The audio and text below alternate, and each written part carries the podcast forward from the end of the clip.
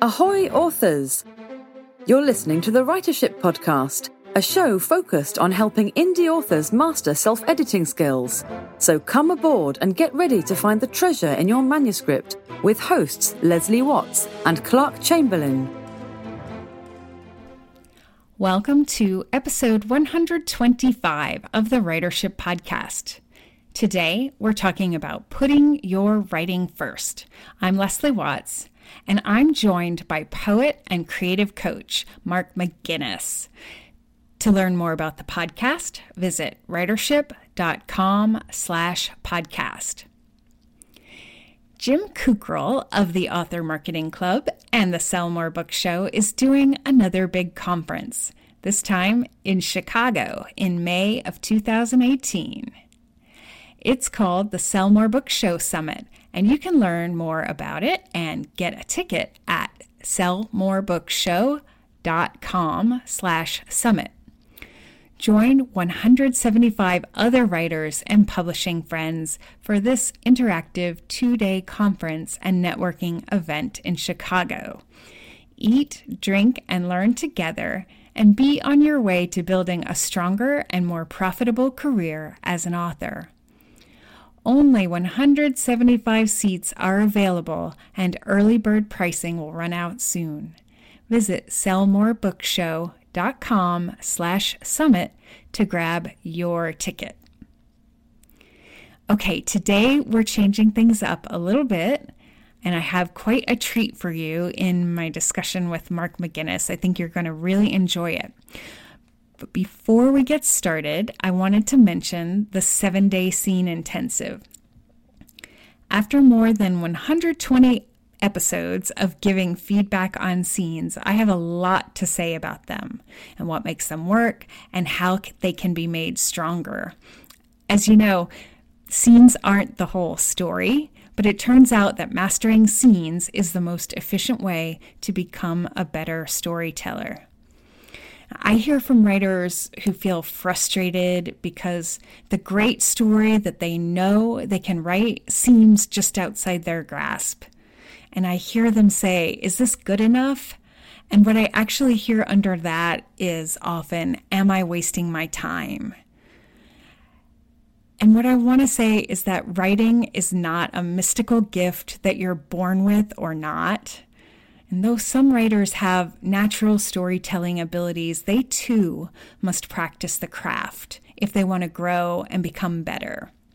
So if your story isn't where you want it to be right now, you can learn to master scenes and become a better writer. So I've teamed up with my good friend and fellow StoryGrid editor, Kim Kessler, to create an intensive to help you do just that.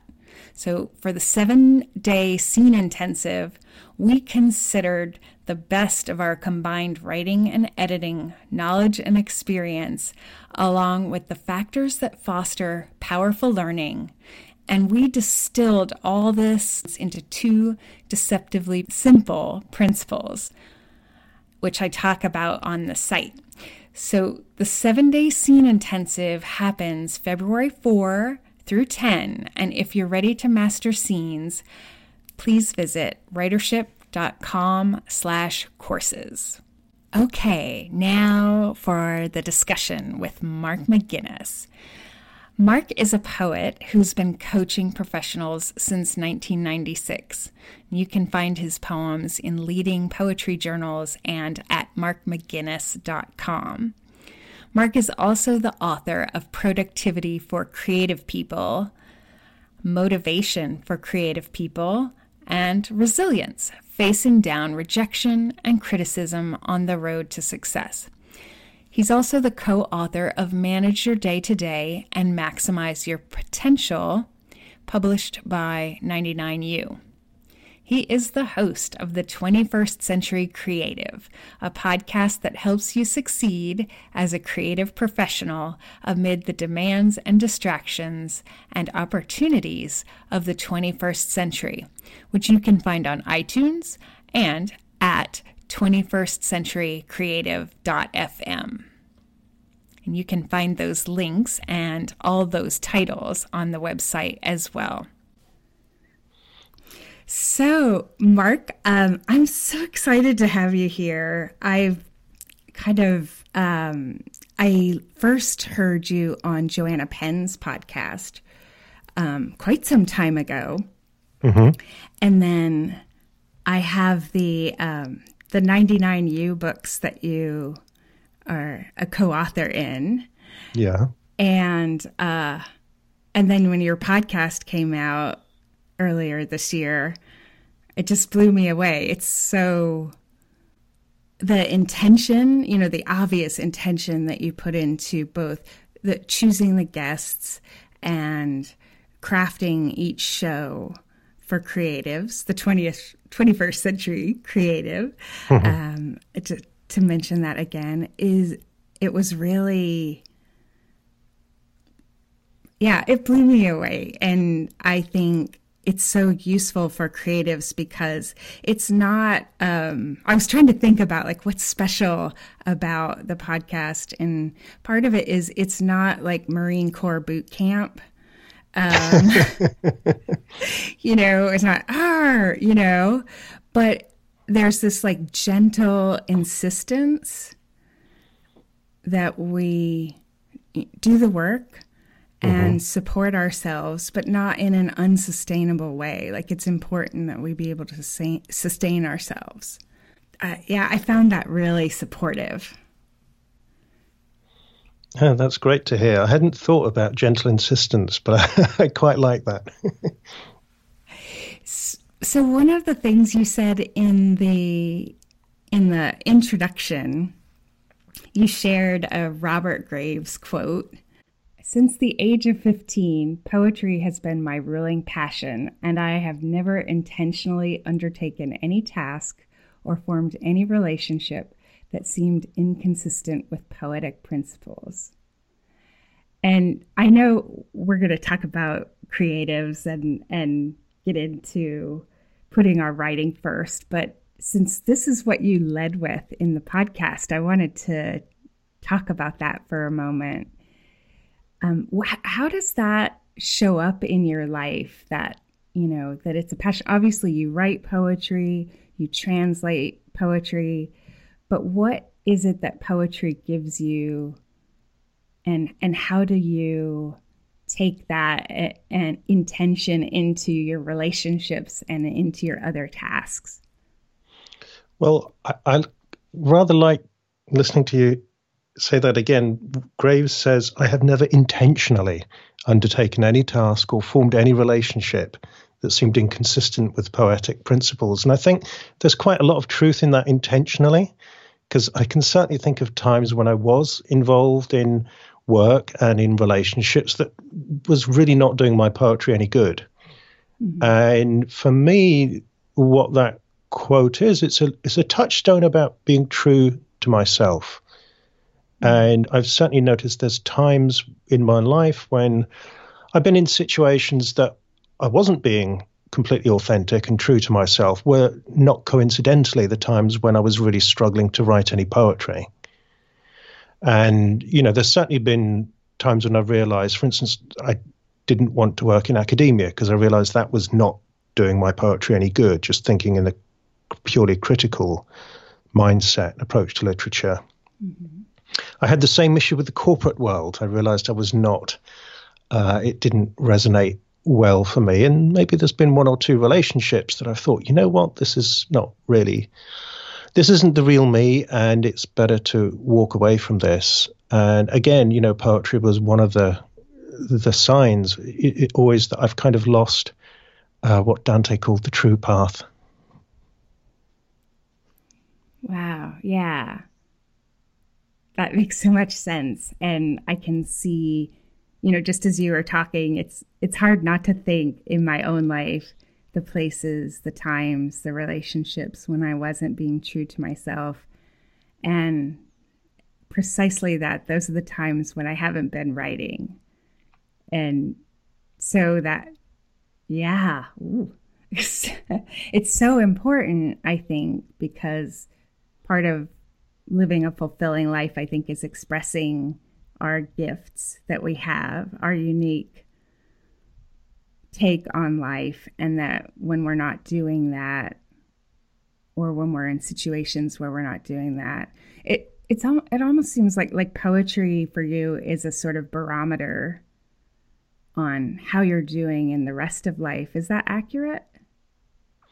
Yeah, I would think so. Or maybe even to put it the other way around, to say that um, you know my life, my career at least has been an ongoing experiment in trying to create conditions that are compatible with writing poetry. Mm-hmm.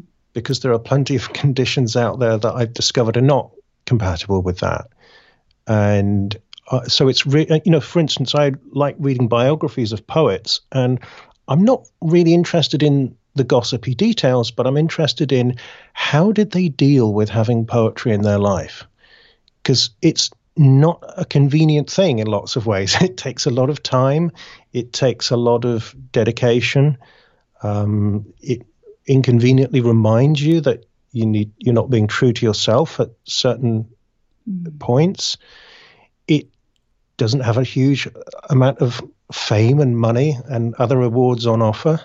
So I was, I've always been fascinated by looking at poets throughout the ages. Well, how did they deal with it? Did they, you know, put it into their evenings and weekends, or did they try and put it more center stage in their career? And there's there's lots of different answers to that. Right. I loved what you described in your book about taking paper and pencil and going to the British Library to write poems. mm-hmm. That that was well, that's a great image for me anyway, of course. But it, you know, it precisely well, as a creative, you have to find what works for you. Yeah, and you know, maybe paradoxically, the, the British Library is can be inspiring poetically because it is so boring. You know, mm-hmm. there's you're not allowed to make a noise, you're not allowed pen and ink. People frown if you type too loudly. So I deliberately went in with just pencil and paper and no phone, no laptop. And it was actually a, a big release because when you're when the external conditions like that really force you to concentrate, then that's when you get into the the state of of flow, which is the reason why we all started writing in the first place. Right, right, and so I want to um, I want to, I do want to transition to the writing and, and the habits and the creating those conditions. But I also, I have to ask you about your translation work as well. The, uh, uh, because you're translating Chaucer and mm-hmm. you have that uh, wonderful translation um, that you submitted for the prize, the Stephen Spender that's right, Stephen Spender Prize. Yeah. Yeah. And so, one of the things that in your comments to that that struck me was that that part of you disapproves of translating Middle English because it's not that hard to read in the original, but you said most people won't read it without encouragement and a translation can open the door. And what I, I love about that is that that idea of making it accessible to a wider audience because poetry gives us something that prose, you know, stories, nonfiction, it doesn't give us the same thing. Well, you know, the the thing about Chaucer's poem Troilus and Cressida, which is what I'm translating, is I think it's well, it's certainly my favourite of his works. I could argue that it's his best. He certainly he finished it, unlike the Canterbury Tales. But and you could also argue it is one of the greatest, if not the greatest, love poem in the English language, and yet nobody reads it because it's what 600 years old. It's in Middle English which is, I mean, you know, you can read it if you sit there with a good gloss and an index, but actually it's very slow going, even if you've studied it.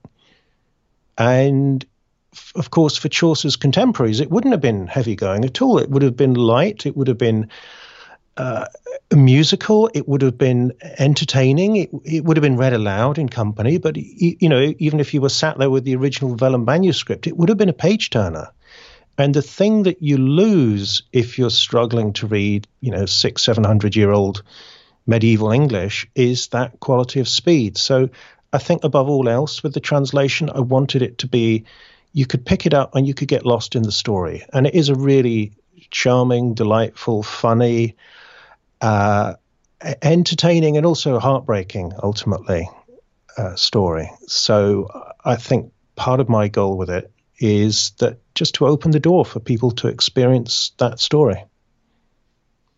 I think that's fantastic because it, you know, just the part that I read that you had and the the original is in there too, so you can see how different and how similar it is. And y- you would struggle with it a bit, right? There are, you know, you can find your way, and I cert I love the idea of being able to read great works of literature in their original form. But I also think that, as you say, to make it accessible so we can get lost in it. I mean, ideally, I would hope people would. It would be lovely if I could publish it one day in a facing page edition so you could read the translation, but also look across the page to the Chaucer too because he's obviously a better poet than me, and the the richness of his language is something that you're never going to get in a translation. But um, yeah, I mean, always I think that the dream of the translator is to send people back to the original and who, and maybe have a look at this. It might look forbidding at first, but have a go. Yeah, uh, I love that. So, speaking of having a go, we our main topic for the day is putting your writing first. And uh, one of the things you have your book productivity for creative people. And it's a great collection of why you need to do why you need to put your writing first how to do it. it. It has all the practical aspects of a resource that I like the what, the why, the how, the, you know, what are the problems with doing it the other way and, and that kind of thing. So it's really useful. So, so in terms of creatives, and specifically most of my listeners are writers, it seems silly to ask, but why is it essential for our creative careers to put writing first? Okay, so I know you say, why is it essential for our careers there? Okay, mm-hmm. so let, us look at it from the inside and then the outside. Okay. Because on a personal level, I think anybody who, who listens to this podcast, on one level, the, the, the answer is obvious. We do it because we want to do it, we love mm-hmm. doing it.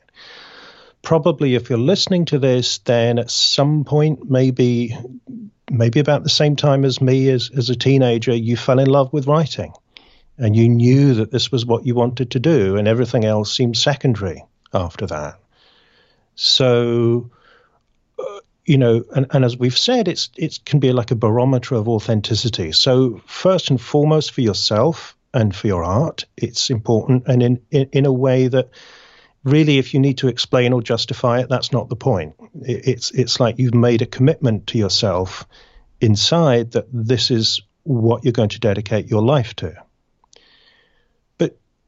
looking at it also from the external side, maybe on more of the career level, you know, one of my um, ideas that I like to get across to coaching clients, and I think I put this across in the podcast as well, is for people like us, there's no career ladder. There's no fine gradation of promotions and job titles and a corner office and a fancy car and a head of department. If you're a writer, we don't you don't get that kind of stuff. So you can create a lot of suffering for yourself if you compare yourself to your friends who are climbing the ladder and their progression is clear and it's externally validated by you know the world at large in, in terms of money and respectability and so on. But the alternative for the to the career ladder for a writer is creating assets. And so the idea of, for example, a book is an asset. You write a book, you own that, it's part of your back catalogue. You can create different products from that. You can license it or publish it yourself. You can have a paperback, an ebook, an audiobook. You could have foreign language rights. You could have um, dramatization rights for TV or radio or film. There's all kinds of ways that you can exploit intellectual property in that one work. And it, it's not even purely in commercial terms. I mean, your book, for instance, might be well regarded within a certain literary circle that you are keen to impress. You might win a prize or an award or get a good review in the New York Times. And that beca- adds to your literary reputation, which again becomes an asset because if you are known to be a writer of a certain standing or quality, then maybe doors will open to you in your career. Money can flow to you indirectly, even if you're writing something very literary. So, the writers who are most successful as well as most fulfilled in the long term are the ones who prioritize creating assets. They don't, they may do work for clients, they may offer writing services of some kind, but they're also going to want to create their own work, their own projects, their own books, their own blogs or scripts or whatever else, whatever other medium you may be writing in.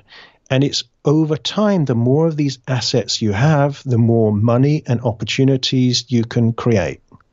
So this is the this is the the big external reason, and one that I think a lot of people miss is you know the value of having something that you own that you created and people can point you can point to that and say well, this is this is my work and there's a lot of the more assets you have and the higher quality they are the more the easier and more rewarding your career will be.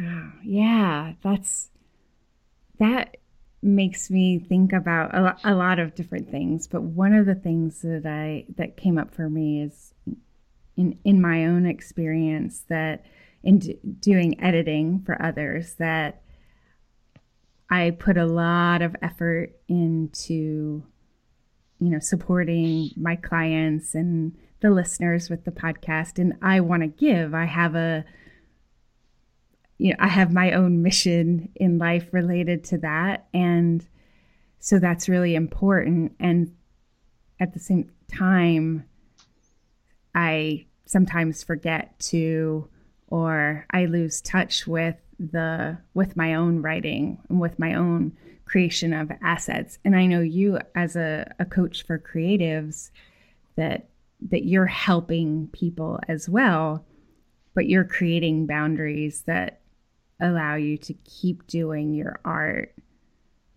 And so I wanted to see about the ask about the what do you do about the urge and how do you create those boundaries that ensure that you do your your work as well as giving back and supporting other artists well, that's a good question. it took me, I struggled with that one quite a long time. Um, these days, I've, I'm very happy with the balance between the two, but it, it is a challenge. And, you know, there's, again, probably with all these questions, I'm going to give you the internal and the external answers. Mm-hmm. So, internally, um, I like to help. I like to serve. I like to facilitate other people's brilliance and see them succeed. That's very rewarding again, it, it opens to the door to what Mr. Steve Pressfield calls resistance because it could easily be a distraction from doing my own work. It might be easier to coach or feel easier to coach somebody to make a movie or found a company or write their novel. And, and meanwhile, my own poetry is being neglected. So, on a personal level, yes, then that, that's clearly a temptation. And, and I've had to make some decisions about that. I mean, again, it comes back to the authenticity thing. I can't really look my clients in the face and say, "Yes, you should you should follow your creative dream," if I'm not following mine. So, I mean, on a practical level, I resolve this. I spend nearly every morning writing, and nearly every afternoon coaching during the week. It probably helps that I've got quite a few clients in the States and I'm in the UK, so the time zones overlap quite nicely there. But I find that if I get up, I do my own writing first. I really enjoy that. I have a wonderful time, mostly. And mm-hmm. but by the time it gets to the afternoon, I'm really ready to talk to somebody. Like this is my afternoon when we're recording this, and uh, it's great to be having this conversation with you. It's it feels like a release after the you know the time spent staring at the screen earlier on. So, um,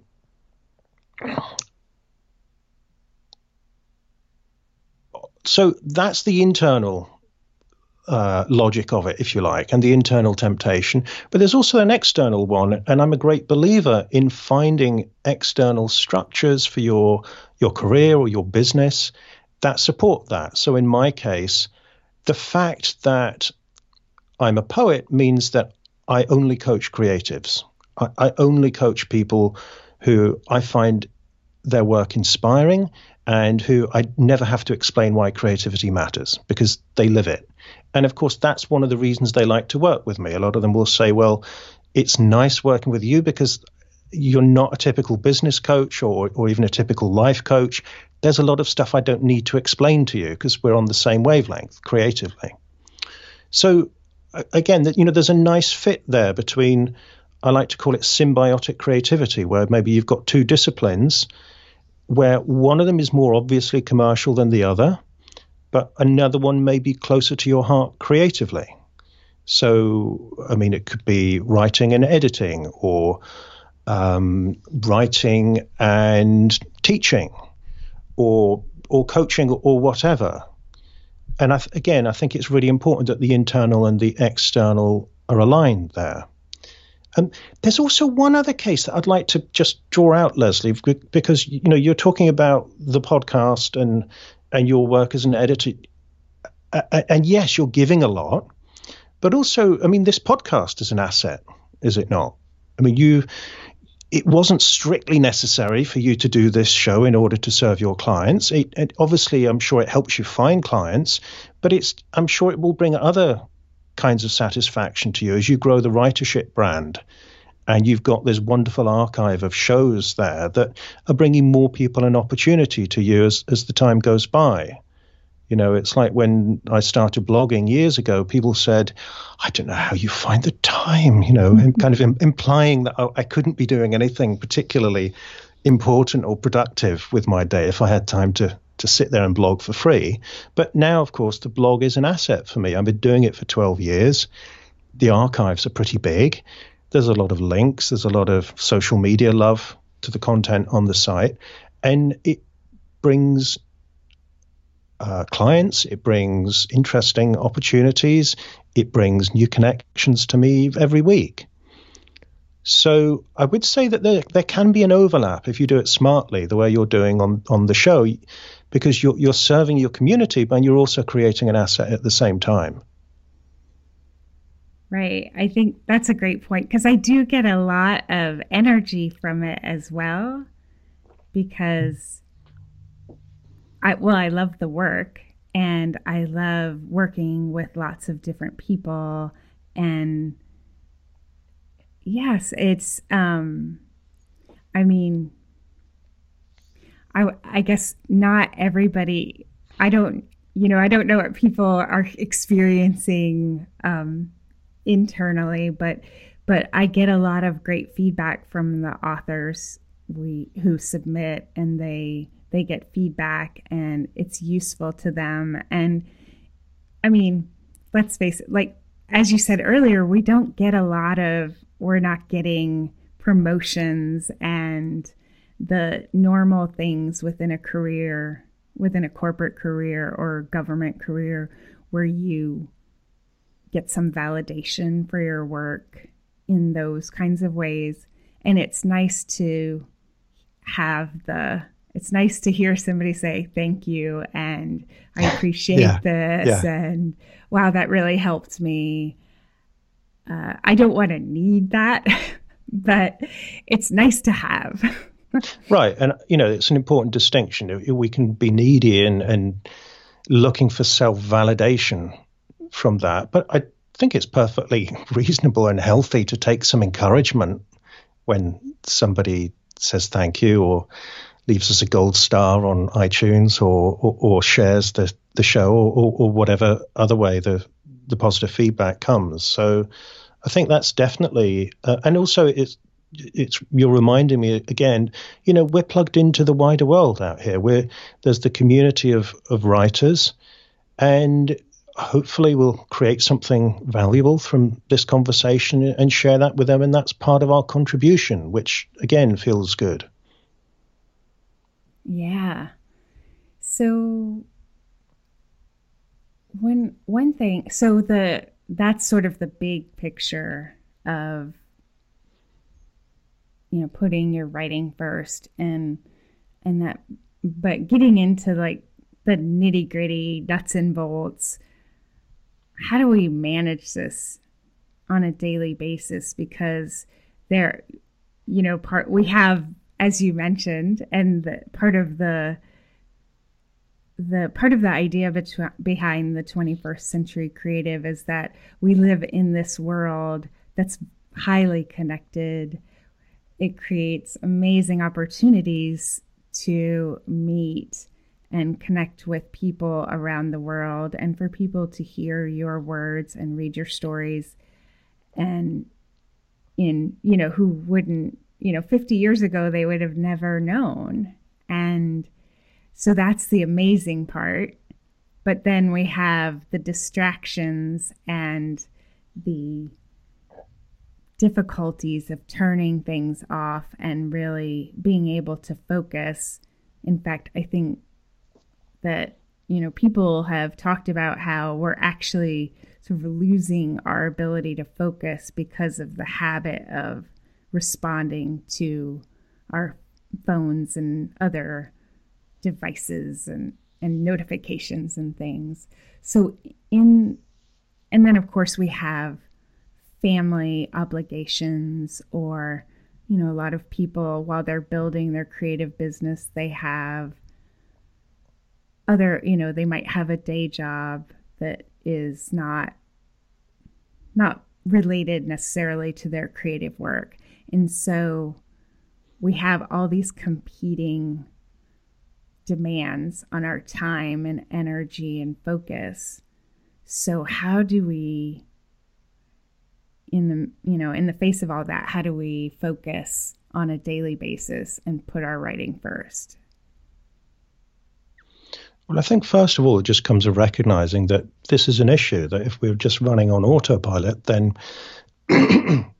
excuse me, then really we're handing the remote control to Mr. Zuckerberg and and Twitter and Google and, and all, the, all those good folk whose job it is to command our attention through these wonderful devices.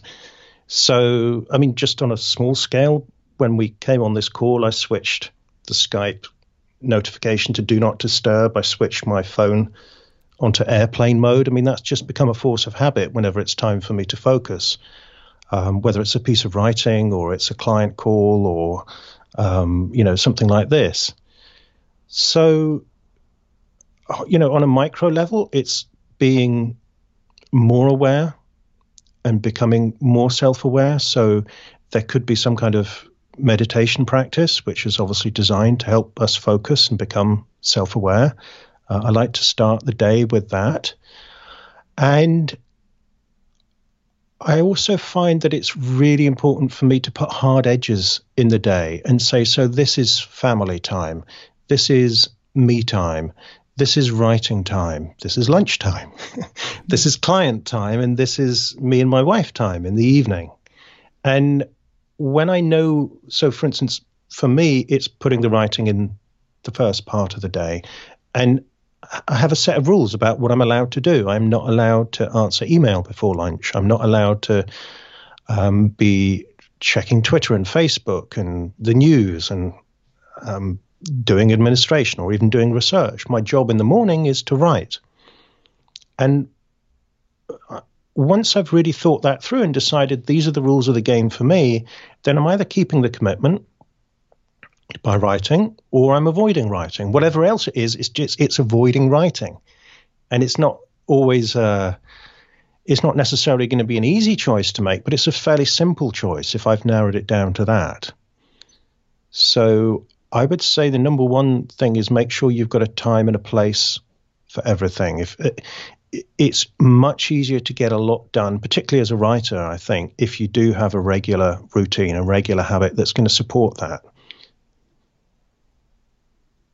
Yeah, absolutely. I, I mean, we're as our if our brains change from responding to notifications on devices, then we can change them in a more positive way by having the routines. You even mentioned rituals in in your book and that these things kind of get us in the the right frame of mind to be ready to do the creative work and to focus.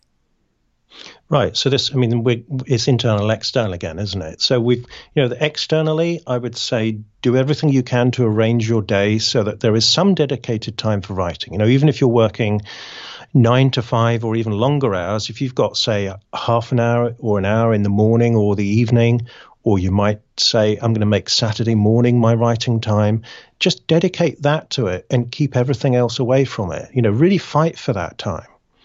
But so that's on the external side. But then the internal is if you are aware of how your brain works, particularly your emotional brain, there are certain things you can do that will make it easier to get into a focus writing state when it's time. So, for instance, my original professional training 22, 23 years ago, something like that, was as a hypnotherapist. And one of the things I learned when I studied hypnosis was that our mind works a lot of the time by association. If we associate certain uh, places, certain um, sights or sounds, or particularly smell, smell is a very powerful one, we can learn to associate that with different states of mind. And you can cultivate this quite deliberately. So, for instance, one reason I think incense is used in a lot of religious rituals is that it is a it's such a powerful and distinctive smell, and it's not something that you encounter in your typical day. Uh, you know, it is a you might smell it when you go to church or when you go to the temple, and that will help you enter a different state of mind. It will maybe calm you down, um, help you to focus more internally, be less worried about the day to day stuff, and so on. And I think we can cultivate this as writers by deliberately having a routine that shades into a ritual. Um, so, mine, for instance, I will walk the children to school, then I will come back. I'll do a bit of uh, walking meditation downstairs before I come up to write. Then, of course, I will be drinking coffee. It's impossible to write without coffee. I'm sure we all know that that's been scientifically proven. I'm familiar um, with this, yes. and it's always from the same coffee mug. I have a beautiful uh, Japanese tea mug that's decorated with Star Wars characters. And um, so that always makes me smile and helps me focus. And I'm a, the only person who's ever allowed to drink from that cup, of course. And I only ever drink coffee from that, and it's only ever when it's time to write. So the association with that mug, you know, even when I, I just look at it or touch it, it's telling my my emotional brain, oh, time to fire up the writing part of the brain. I will light some incense in the office. I will play uh, some music. Quite often, the music may relate to the, the kind of theme of the writing I'm doing. So if I'm I'm doing the Chaucer, then I will be listening to medieval music, and uh, you know, and so on. I mean, if I'm writing prose, I use speech recognition. So I I put the the font size up to about size 30, so I can see it from the other side of the room, and then I walk up and down and dictate to the computer. And of course, I I don't normally write email with the size 30 font. So again, my brain's learned to associate that particular you know visual uh, field with the writing of books and articles about creativity. So I would say, and a lot of writers and, and other creatives, they have this naturally. They will say that lots of times I've heard them coaching clients say, to, well, you think it's silly, but I always have to wear purple if I'm painting, or I always have to drink this particular brand of tea that I never drink at any other time, or I have to listen to this one album over and over again, or I can only really write in my favorite cafe or my favorite studio.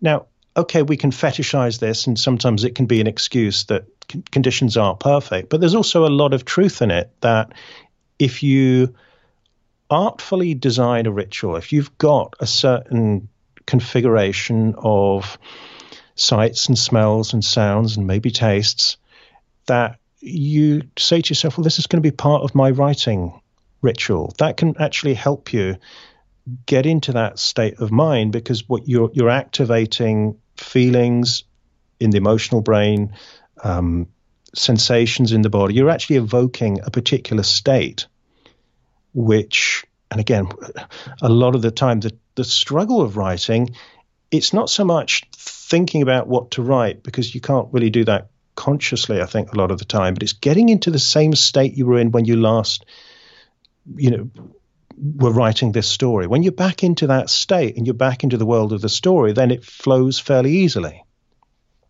So if you start looking at writing as a state management challenge, then a ritual can really help you get into the right state at the right time.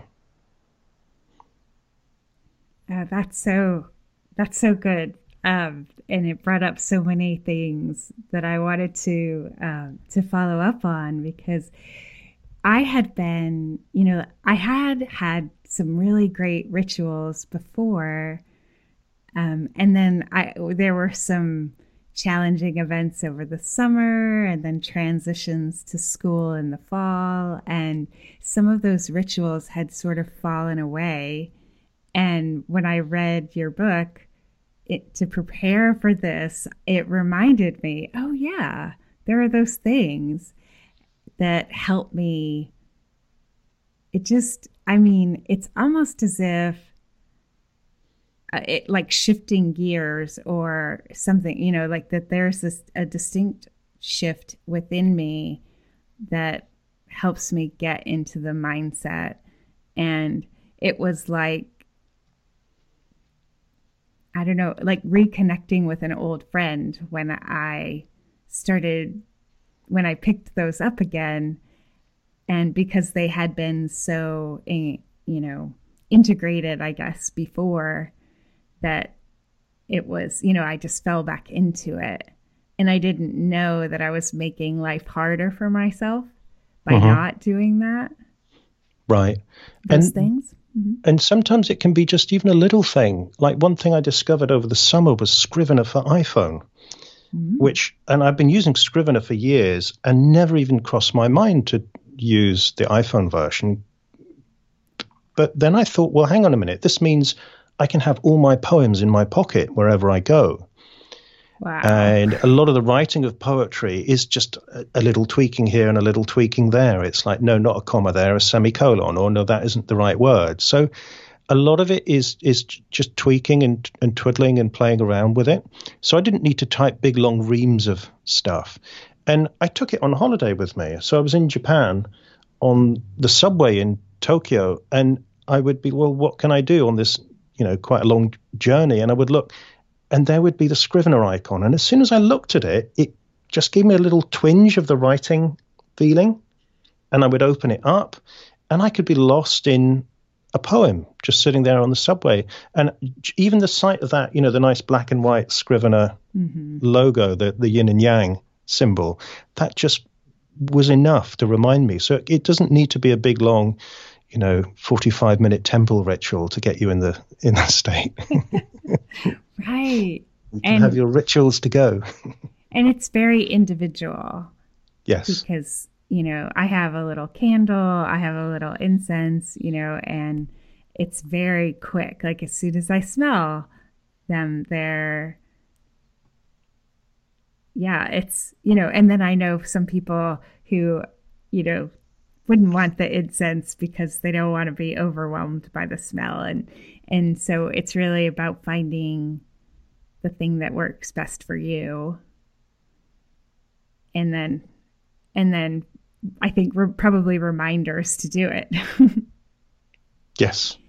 Yes. So when it comes to to um, you talked about how important it is to you know to do your creative work when you know at a particular time of the day for you it's the morning when you're you know rested fresh your young ones are off to school and you have you know you're essentially you're using your the the time when you're most alert and awake and ready. Yes. Yes. And for different people, like some people are evening people or night owls, or there's even a few who would say the afternoon is the clearest type. So again, this is where a bit of self knowledge comes in. If you know that you're an evening person, then then make use of your evenings. If you're if you're naturally a morning person, then then guard that with your life. I love that. Guard that with your life. It's because it is, right? It's like it's your authentic, your true self and that expression. Well, yeah. It's, it's, it's like, as, as, the great Jock Stein, the football manager, said of, about football, he said, you know, it, it, some people say it's a matter of life and death, but I can assure them it's far more important than that. right. Yes, we're we're familiar with with football being very serious, a different kind of football. Football and poetry, right. and novel yes. writing, of course. right. So when we're, I know that sometimes I feel a little constricted by not so much the the boundaries that I set for myself around my creative work, but the intrusions from other um you know other other things other people other mm-hmm. places mm-hmm. you know that sort of invade yeah intrude on that time and so in guarding with my life i have to i have to make compromises i have to um, sometimes we have to shorten that time. Um, but I I loved what you mentioned that if you have like if something comes up, things come up, but to reschedule that creative time if you ha- if you do have to invade it. Um, yeah, yeah. I mean, it, it, there's no point beating yourself over the head if you absolutely can't. And sometimes some stuff is more important. Like, so if one of my children has an appointment at the hospital and that's the only time the con- cons- consultant can see them, then I'm going to drive them to the hospital that morning. It's not, uh, you know, it, it, you don't have to be too rigid, but I will try and pay myself back by having some writing later in the week that would make up for that. Another thing I think it's important to do is to recognize that not all days are the same. Mm. So I say most of my, and, and, to think in terms of templates for different types of day, the way you might have, say, templates for different types of web page. You know, you have one. Tem- one layout for the homepage of your site, another one for a blog post, another one for a landing page, another one maybe for a video page or, or whatever. And so, for instance, my my default template is that I'm at home and I'm writing in the morning and I'm coaching clients on Skype in the afternoon. But sometimes I'm working with a client in person for half a day or a whole day or even several days in a row.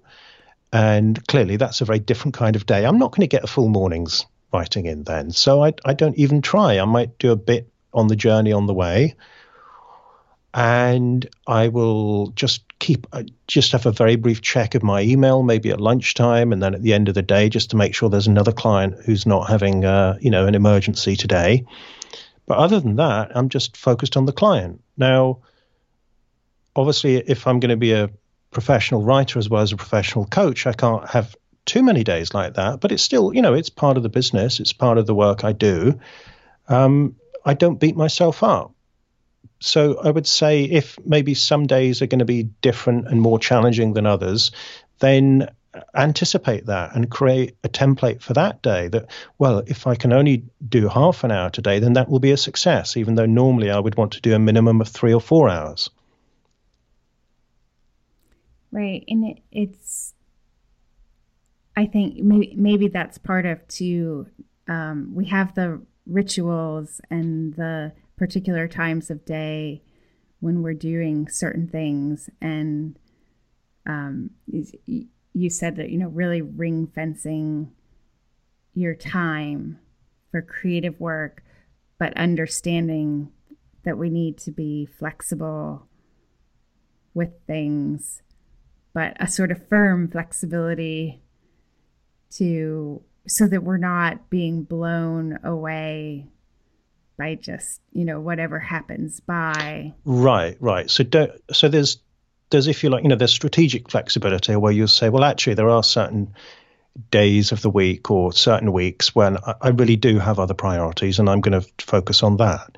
But I think what we need to watch out for is just being um, just caving in when somebody says, "Well, can I pop round at ten mm. o'clock tomorrow?" and you know it's your writing time, and resistance says, "Yes, that will be fine. I'll make you a cup of tea," and the writer is in, inside is screaming, "No, don't do it!" But it's too late.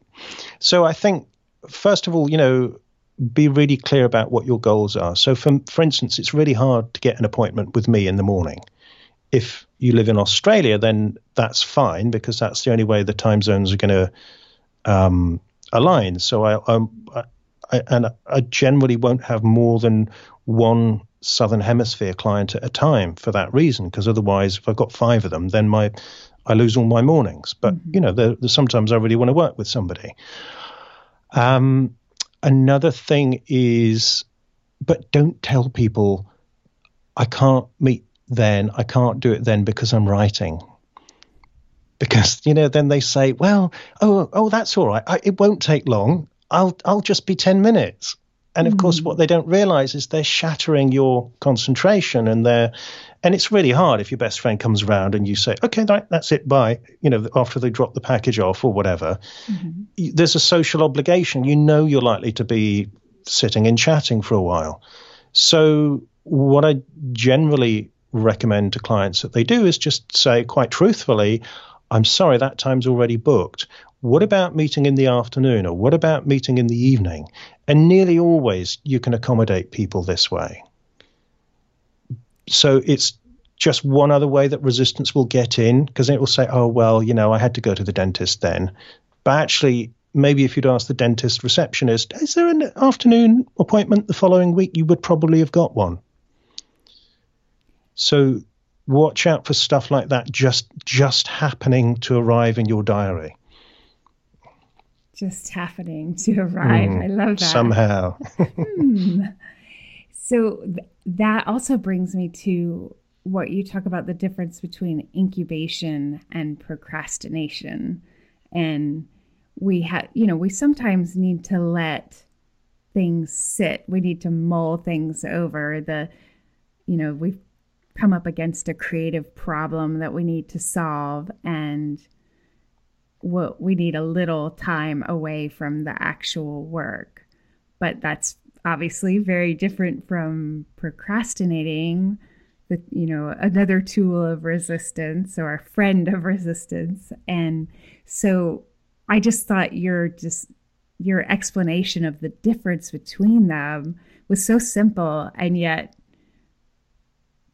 pretty, you know, I mean, spot on and oh, like brilliant because I hadn't thought about it that way, but it makes so much sense that incubation happens after the hard work.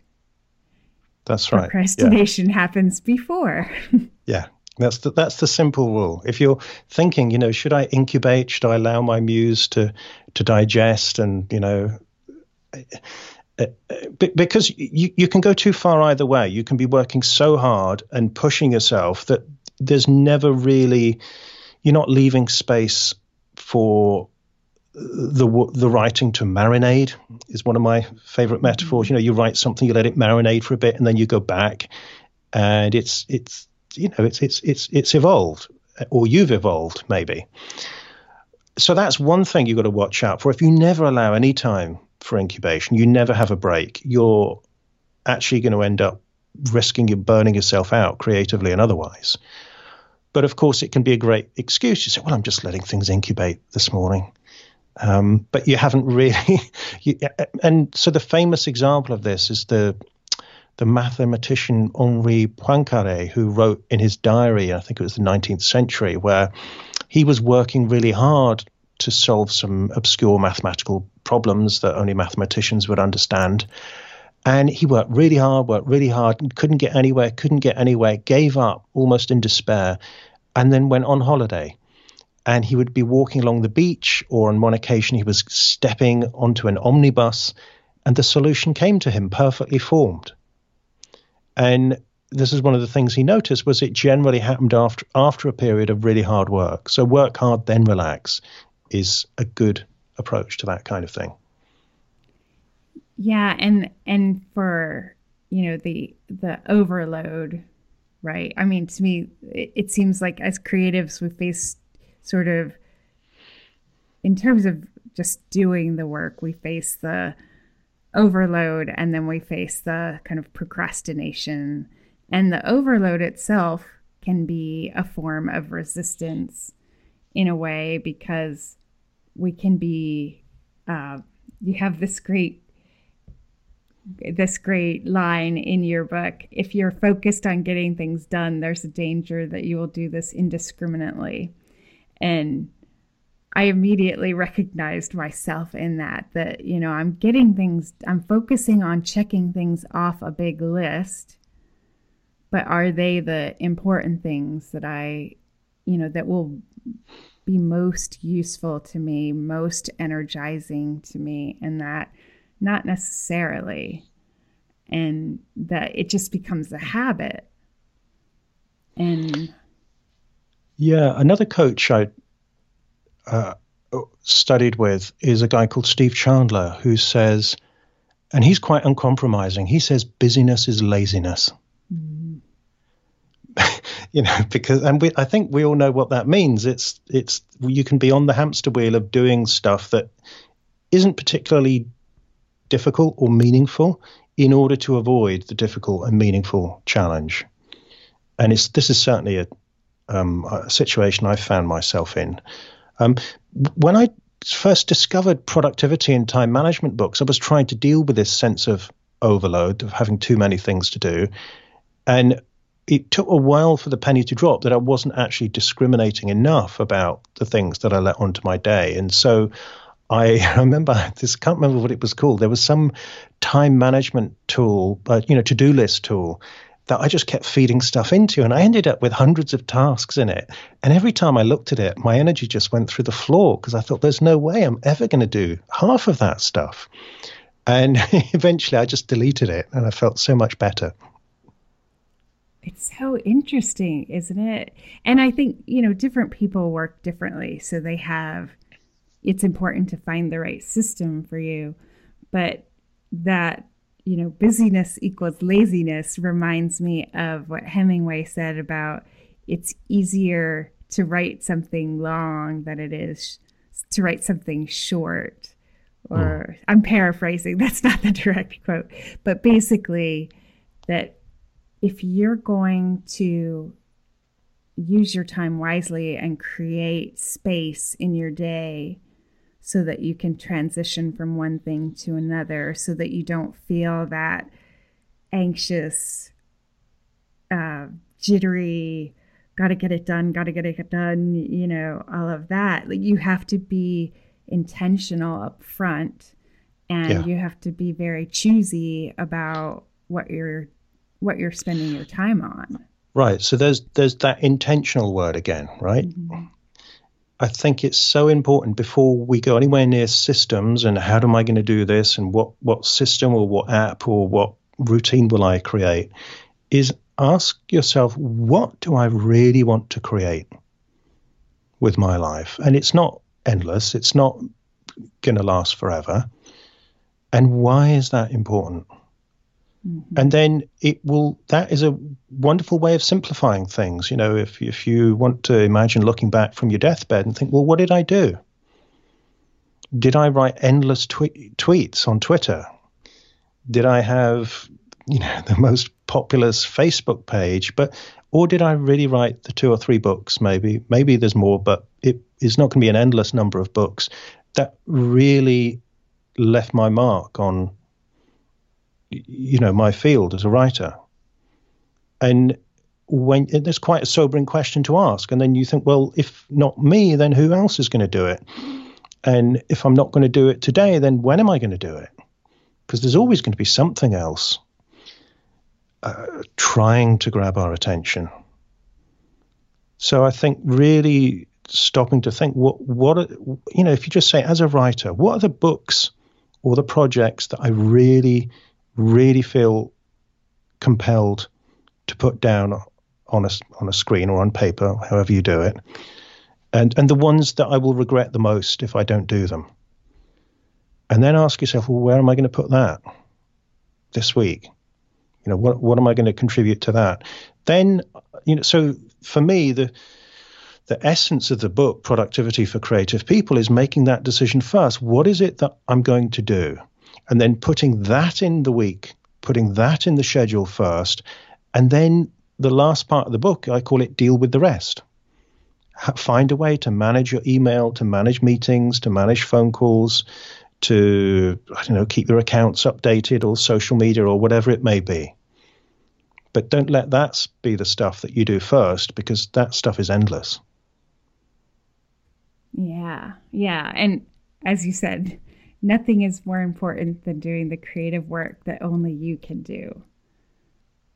Well, there's family too, of course, and friends, right. and and it's it's obviously important. I'm assuming that you're putting some, making some space and time for your loved ones in your life.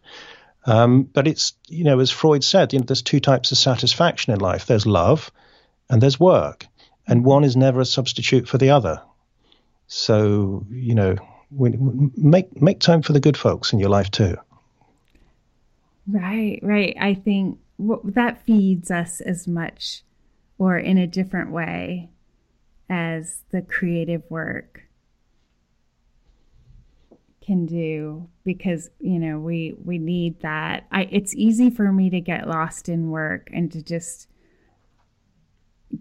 um yeah get get lost in it like just enter it and it's as if nothing else exists and i need the the pull of my family and friends to, you know, to help bring me out of that sometimes. Yeah. Yes. Yes, very important. I always find it very important to have people in my life who don't take me too seriously. right? Because my projects can be a bit all consuming sometimes. And it's nice to hang out with people who are just like, well, really? Okay, fine. right. I, it's, as you say, like it's good to have a balance of people who are who are get as excited about, as you do about certain projects and yeah, and yeah. You need those folks too. You need those folks too. Yeah. Yeah, and then and I, in my life, it seems like those people have been harder to come by. Um. Yeah, you need to seek them out, and this is another thing that the internet does make easier. I mean, for me, one of the great, uh, really lovely experience was the day I discovered the poetry school in London, and I walked in to Mimi Khalvati's class, and I just realized I felt at home because these people were just as obsessed as I was by poetry, and there's not too many occasions when I've been surrounded by that kind of person in my life up to that point. So and again, you know, some of those people are, are friends to this day, about 15 odd years later. And it's it's tremendously rewarding to share the journey with with like-minded people and and people that you know I can have conversations, for instance, with poets that I can't have with anyone else because there's certain things that we have in common from that, and the same with coaches, and these days with podcasters as well. You know, so make sure you you see, and you may have to seek them out, but it's really important that you do. Because a lot of the time you discover things that you think are personal to you and maybe a, I don't know what's wrong with me. I always get stuck with that. And then you discover everybody else in the field does, does too. It's just an occupational hazard. Then that can be a, a bit of a weight lifted off your mind. Yeah, yeah, that's it's it's true. like true with a capital T. um so one of the one of the things that I normally do for on the show is have an editorial mission and we talked a little bit about something to you know to a little an exercise for people to take away with them um, after after our talk and you had such a great idea i was going to go for the very practical you know plan your ideal day and pick one thing, but you had an even better suggestion. Make time this week to do some useless writing. So, writing that you can't justify, that nobody's paying you for, that nobody's asking for, that maybe feels like a bit of an indulgence or a little bit risky or silly or or or, or something else. And so you've been putting it off and you haven't done it. Or you've thought, well, maybe one day I'll do that. But just give an hour to it this week and see what happens. And I will bet, at the very least, you'll be glad you did it. You will enjoy it. It will give you a spring in the step the rest of the week. And who knows, it could turn into something quite extraordinary that you would never really expected um, something so interesting could come from s- such inauspicious beginnings. But but don't even think about that now. Don't because you can't go in with any expectation. Just go in with the intention of pleasing yourself and writing something that will have no practical application whatsoever. Uh, I love that um, because it's so. I mean, I've I've studied with Natalie Goldberg and, and done writing practice. And, you know, she suggests just writing for two years like that, just filling notebooks with writing practice, writing without editing, and, um, you know, like no crossing out, just keep going, keep your hand going. That's mm. the rule. And I get so much out of just having that. It feels free. Like I don't have to, I'm not trying to please anyone but myself. Yes. And it's, yes. it's, it gives back so much. I love her book. I never met her, but I read her book, Writing Down the Bones, years ago. Mm-hmm. And that, that was a really, really inspiring book from that point of view to just, to just go with it wherever it is going to take you. You don't decide. Yeah, yeah. I love it. Okay, well, I I want to be respectful of your time, so um, I'm gonna bring this to a close. But I've enjoyed talking with you so much. It's um, I learned a lot from the book. I've learned a lot from your podcast, and you know, just kind of following what you do. But it's really it's been a delight and a treat to talk with you and um, and share you with my listeners. And so, if people want to find you, you have you have uh, series one of your podcast out that people can listen to, and they can find that at on iTunes, of course, but also 21st Century Creative.fm. Um, and your books uh, the one that we're talking, we talked more about productive productivity for creative people today. Today we spent time t- yes. talking about that, yeah. but you have lots of other books on motivation, resilience. You have the 99U books on managing your day to day and maximizing your potential, and what um, you have an you'll have another series of the 21st century Yes, early 2018 it will be coming out. I've recorded most of it, and we've got some really uh, exciting and interesting and inspiring interviews already in the can. So, yes, uh, early in the new year it will be coming out. Excellent. And of course, people can find your poetry at uh, it's markmcguinness.com, right? That's sure right. yes. That. Yeah. Which I think I really encourage people to go check out because uh, even it, you know, even if poetry is not something that normally pulls you, that it's a very it's such a it feels like a literary indulgence to read poetry which is it's it's fun and lovely. And i think the constraints around poetry and the you know the structure and the that just it produces such a lovely effect that we're not used to receiving in prose and it's a great inspiration. So i would encourage people to check that out as well so thank you so much mark i really appreciate your being here today well, thank you, Leslie, and uh, you know I really appreciate the great questions, the thought that's gone into this show, as as usual with you, and I hope it's been uh, interesting and and hopefully useful for somebody listening to this. Thanks. All right, so Jim Kukral of the Author Marketing Club and the Sell More Book Show is doing another big conference, this time in Chicago in May of 2018.